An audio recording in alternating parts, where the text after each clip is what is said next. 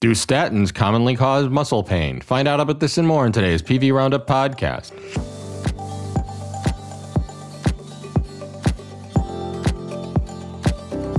I'm your host, Senior VP Medical Director Dr. Tim Wright, coming to you once again from the Pioneer Valley in Western Massachusetts. Here are today's stories. In our first story, we learned that the vast majority of muscle pain reported by patients taking statin therapy is not actually due to the statin.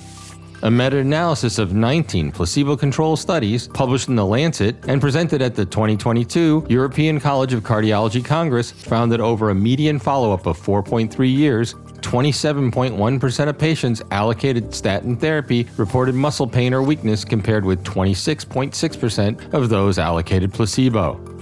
During the first year of taking statin therapy, statins produced 7% relative increase in muscle pain or weakness, indicating that only 1 in 15 of these reports by participants allocated to statin therapy were actually due to the statin.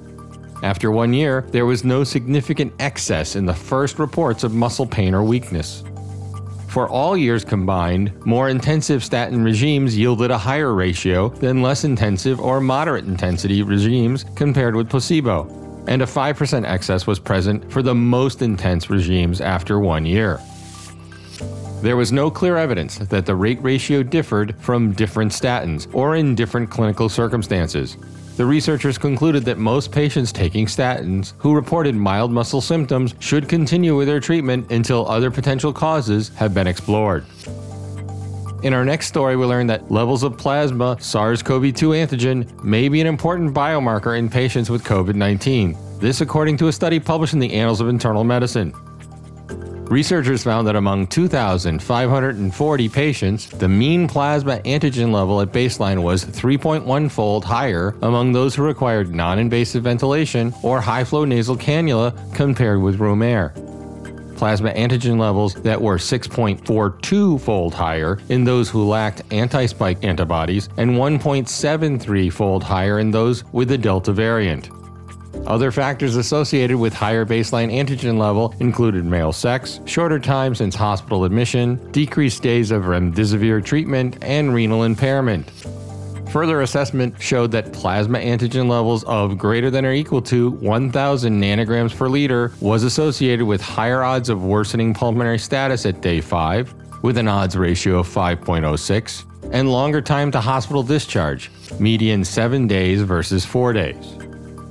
And finally, we learned that differences in body composition may explain the association between low serum urate and higher mortality.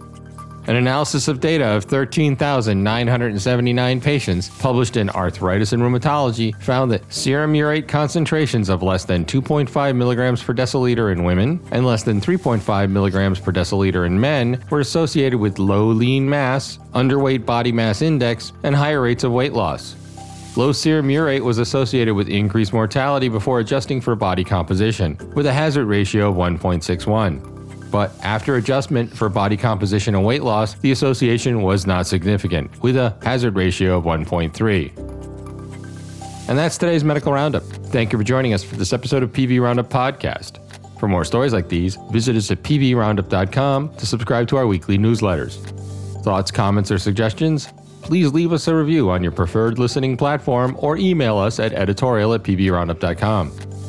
Subscribe to our podcast on Spotify, Pandora, Apple Podcast, TuneIn, or Google.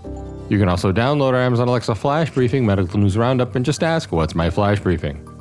Thanks today to our staff editor, Gabrielle Mostello, for selecting and editing our stories, and to Sean Mullen for production assistance. Join me next time for an episode where we cover the latest stories in the world of medicine.